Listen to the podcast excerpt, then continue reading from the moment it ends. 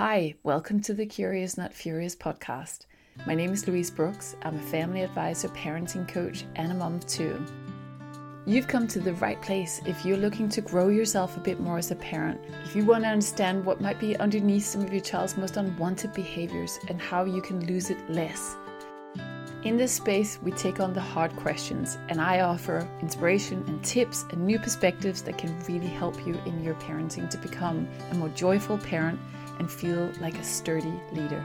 I cannot wait to delve into today's episode with you.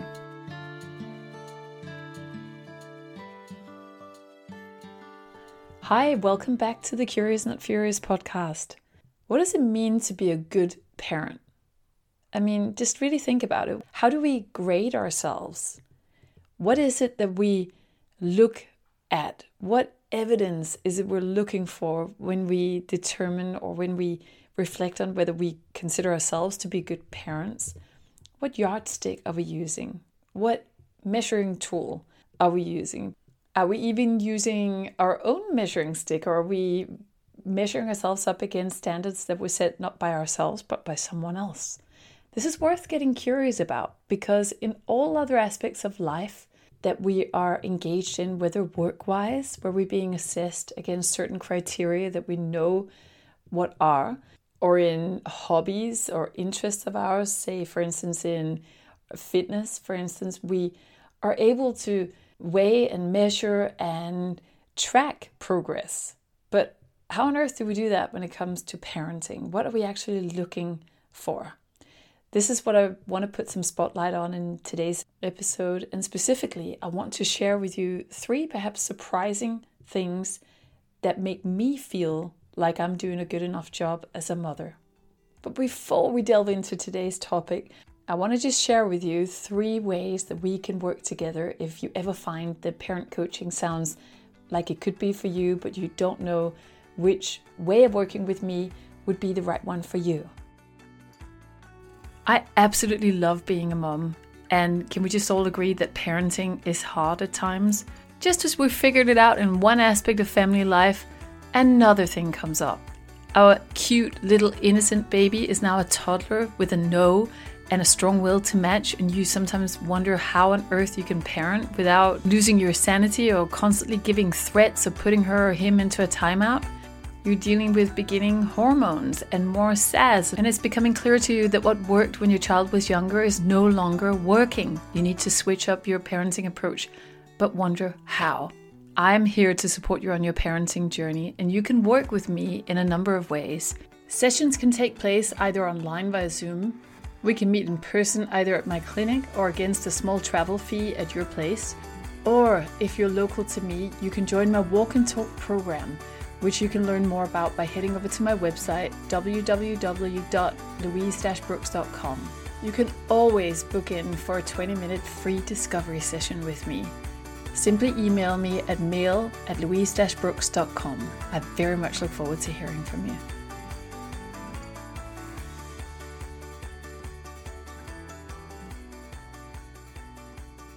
So often, when we consider whether other people have done a great job of raising their children, what we look for is behavior, isn't it?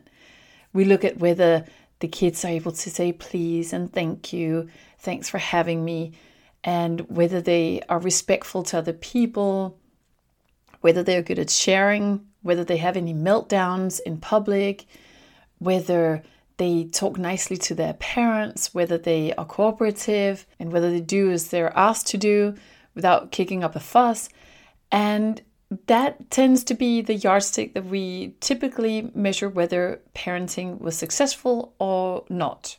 And for good reason, of course, because cooperation is a great sign that there is something that's working really well in the relationship between the parent and the child. But very often we put too much emphasis on behavior when we judge parenting. And I always say that the sign of a good parent is not necessarily that the child is always impeccably behaved and shares and is polite and doesn't have a big meltdown in public, because those things are outside of a parent's control ultimately. We cannot guarantee that these things, these behaviors don't come out in our children from time to time. What is possibly more important is what we do as parents in response to the fact that our kids sometimes do or say things that we can't control. If you have more than one child, you know that your children are very different, and that if you were to measure yourself and your parenting based on one of your children, you would feel maybe quite confident about your parenting skills.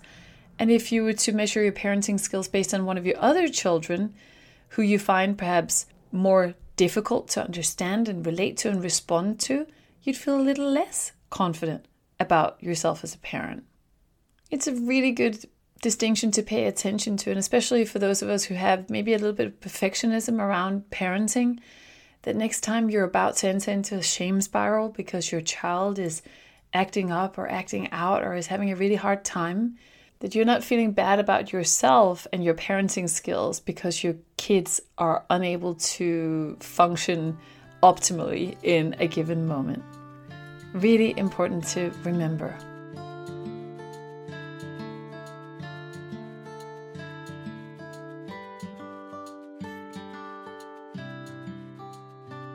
Think I speak for all of us when I say that our ultimate goal no matter what parenting approach we take, I think we all share the common hope that we raise children who grow up with good mental health and a strong sense of self, with children who grow up to be adults that are not completely enslaved by people pleasing, concerns about being to everyone's taste, not being too much or too little, or not good enough and not thin enough and not rich enough and not clever enough, but who have a sense that they're okay as they are.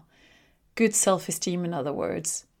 Because for most of us, this is all of our adult lives in a work is to undo all these messages and all these beliefs that have taken hold in us about our not enoughness or whatever scarcity mindset that we have going on, the inner critic that's taken root in us from a young age.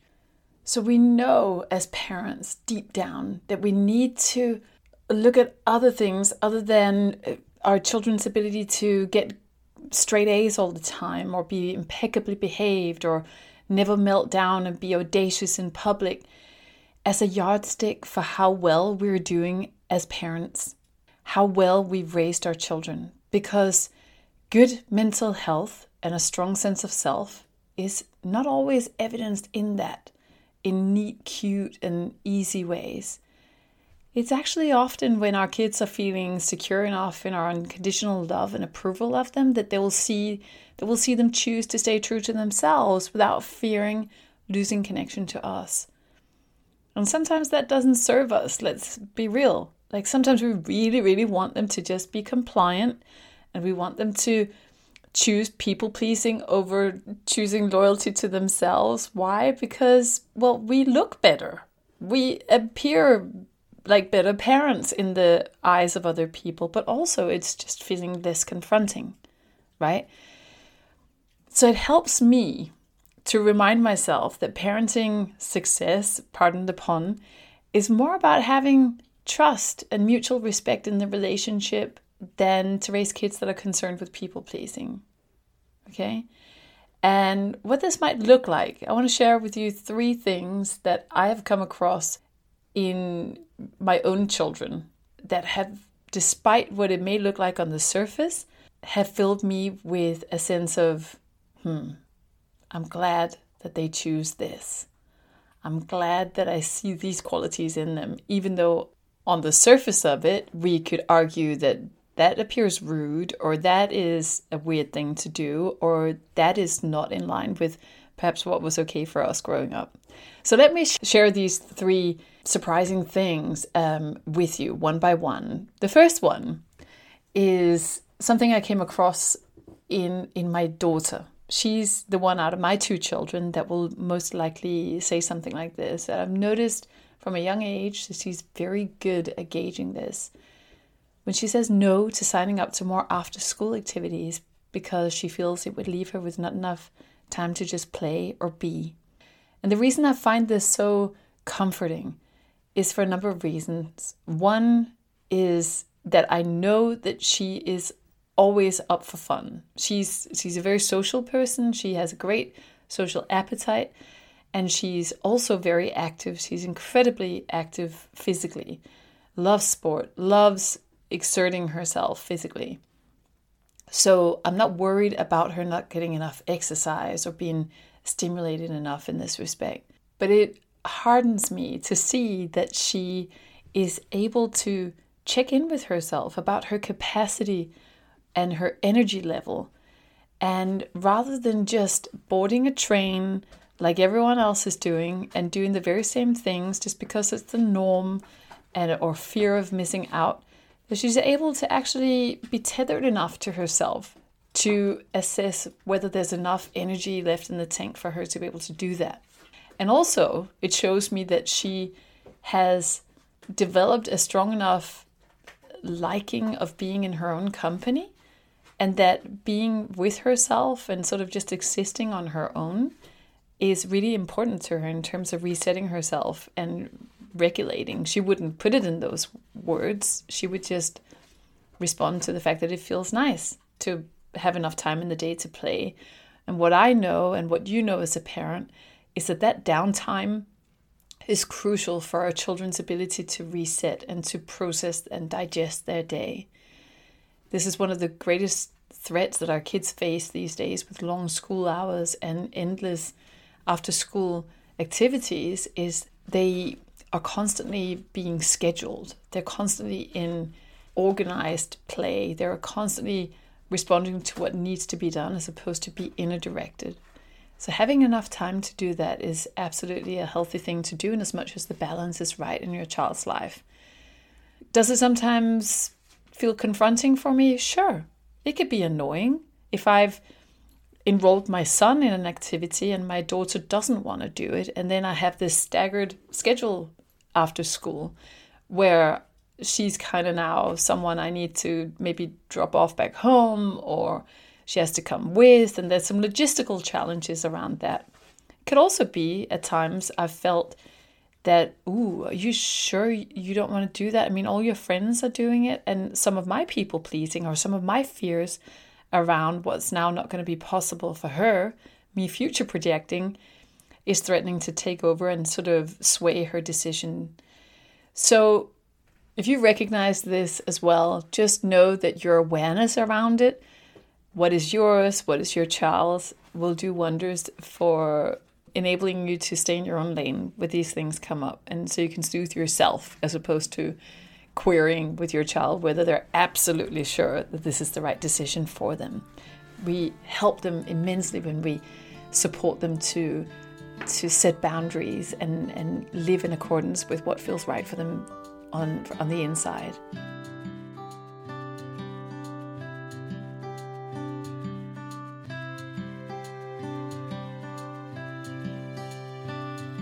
Second thing I want to share with you is um, when, and this pertains to my son in particular, he has a very strong sense that behavior is not everything. It's like he's child of a therapist, right? But he'll say, I'm only a child when my husband's my expectations of him exceed perhaps what he's able to deliver in a given moment. An example could be that he lost his shizzle over something that happened that he found unfair and he engaged in behaviors that we don't want to see. And if we lose sight of the fact that he's still trying, he's still learning, and hold the bar up to a level where we want it to be at, and he f- senses that I'm just trying still, his way of expressing that is, I'm only a child. In other words, what he's saying is, I'm just making mistakes. I'm working it out still, and I'm trying and get off my back.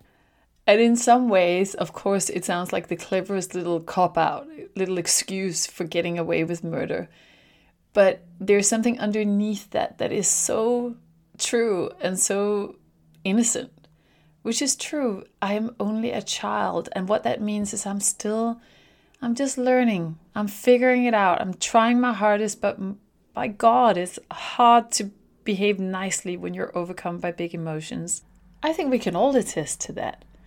The other last thing I want to say about this point is that there's something about the inner critic which is hard at work in us adults. I'm yet to meet an adult who doesn't have a healthy dose of an inner critic, and in many cases, an unhealthy dose of inner critic that comes out and bashes ourselves in the head about the things that we're not able to do, the things we should have done, the things we should have said, and nowhere is this more rife than in parenting. And how amazing would it be if we could say to ourselves, not because we want to cop out, and not because we're not committed to trying to do better next time, but if we could cultivate a kinder inner critic, a kinder voice internally when we do less than what we're supposed to do that says, it's hard, you're trying your best, there's a lot on. You got needs that are not met, you're tired, you're hungry. And we just acknowledge for a second that we're not superhuman and we're all just in it trying our best, and that it doesn't change that we're fundamentally good inside. Okay, so let me share with you the third thing that may sound surprising to you that I would class as a parenting win, or at least whether it's because of anything I've done or not, is something that pleases me, assures me, reassures me about my children. And that is, I feel reassured strangely when my child refuses to comply with adults who ask for cooperation in disrespectful ways. What do I mean by that? So, when we threaten to get our way, when we use methods as parents or as adults in children's lives, when we use methods like threats or ultimatums or strategies that are made to make them feel bad about themselves so that they're going to comply, not because we're mean, not because we're psychopaths and really, you know, awful parents, but because we are desperate and feel helpless in a given moment to make our child cooperate with us there's something so healthy about the fact that a child has enough dignity and enough self respect that they dig their heels in when we start speaking to them in that way, just like we would. Is it convenient? No. And often this is what perpetuates our behavior because we feel even more powerless to get our child to cooperate. So rarely do we perhaps see this as a reassuring sign in the heat of the moment. But when we take a step back, we can maybe now, in this very moment, if you see these behaviors in your child, whether this comes out in relation to the grandparents or to yourself or your partner when you're feeling particularly triggered, maybe you can afford to look at the health of that right now. That your child has not developed such a fear of standing up for themselves in relation to you or in relation to anyone with more power than themselves dare not speak or stand up for themselves. At the end of the day, we cannot expect of our children to respect us if we apply disrespectful methods in instilling this behavior in our children. That's just not going to happen. And I think it helps sometimes to cast our minds out in the future and really think for a moment about what kind of qualities you think would be useful for your child to have when they're adults or when they're adolescents and spending a lot more time away from you and are needing to set boundaries with other people, with peers, people in authority, with people with more power than themselves. It's a little bit too late when we tell our 20 something year old daughter, you need to speak up for yourself. You need to say no to these behaviors if we haven't allowed our child to practice their no in the safety of our relationship as well. And this is not about our children being able to get away with everything and being able to negotiate their way out of everything. Not at all. But we can still say no in ways that acknowledges our child's no. We can penalize the fact that our child says no or we can welcome the fact that they do say no and that they do have boundaries and they do give us honest and sometimes really hurtful feedback and still set boundaries. These two things don't negate one another. So it's interesting to me when I reflect on these three things that I want to highlight for this episode as things that I really appreciate about my children, that many of them were not really qualities that I was brought up to embody myself. These are actually qualities that are very much alive in my adult and late adult life or like midlife where I'm at right now, where I'm deep in process about, oh, you know, you keep hearing these words like recovering people pleaser and self esteem and know your worth and imposter syndrome and all that kind of stuff, which is very much alive in me right now. And there is something so reassuring to know that with every generation, we are able to maybe give just a little bit more, and our children will be able to give just a little bit more. And just because we haven't figured it all out on our own and we haven't maybe been raised in a certain way, it doesn't mean that we cannot become more aware and that we can't instill and inspire in our children a way of being in the world that perhaps was not the way we were raised to be in the world.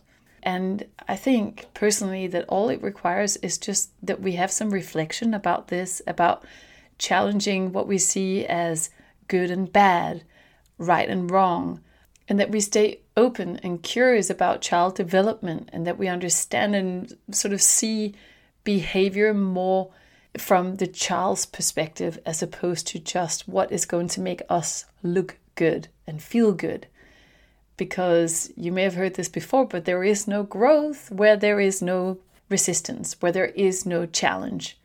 And one of the purposes of the parent child relationship is actually that we also grow ourselves up in the process of raising our children. So I hope this episode has inspired new thoughts about things that you would maybe class as not typically great behaviors or statements or attitudes in part of your child. And maybe think for yourself where this feels true for you. What are your examples? What if you were to put on a different pair of glasses and look with fresh eyes, look with a fresh perspective on some of the things that you see in your children? Could it be that your child is just challenging your idea of who you're supposed to be as a parent?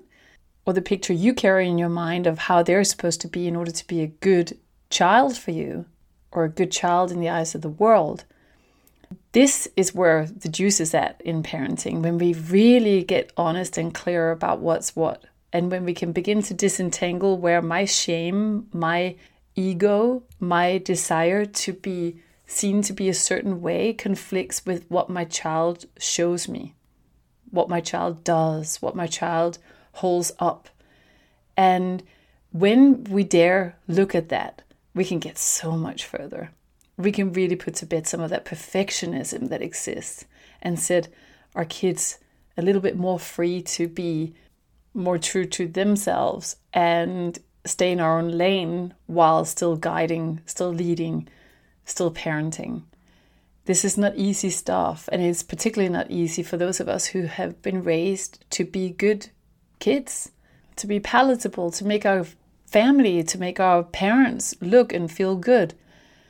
But remember, we are not, it's, it's not a case of thinking of this as either I'm raising my child to be feral and disrespectful and rude, or on the other hand, raising our children to be kind, loving, good at sharing, and perfect. We're talking about authenticity here. And we're talking about striking a healthy balance between that conundrum that we all struggle with being human beings, which is that tension that exists between wanting to belong to others and also wanting to belong to ourselves. That is a balance that, you know, there is no way of fixing. It's something we negotiate at all times, but we do well to help our children to stay more tethered to themselves because it's from that platform that they're able to not burn out not get stressed as adults, go down with clinical stress and kind of put their own needs aside for so long that their body actually shuts down and get into relationships where they forget themselves and constantly negotiate their boundaries and give too much and end up burned out or feeling hard done by constantly. So, a big part of good mental health is also to have a healthy dose of self respect to be good at minding our own boundaries as well. So, if we want this for our children, we may need to accept that we need to allow our children to also st- stand up for themselves and occasionally say no to us as well. I hope this episode has given some new perspectives, has made you think maybe differently about certain things you see in your family. I'd love to hear what it brought up for you. So, as always, please, please, please send me a DM. You can find me on Instagram. You can send me a private message on mail at louise-brooks.com. And if any of my work resonates with you and you feel like, hmm, this could actually be really fascinating to maybe have a 20 minute free discovery call to see how we could possibly work together, you also know where to find me. Stay curious instead of furious. And until we meet again, I hope you have a wonderful week.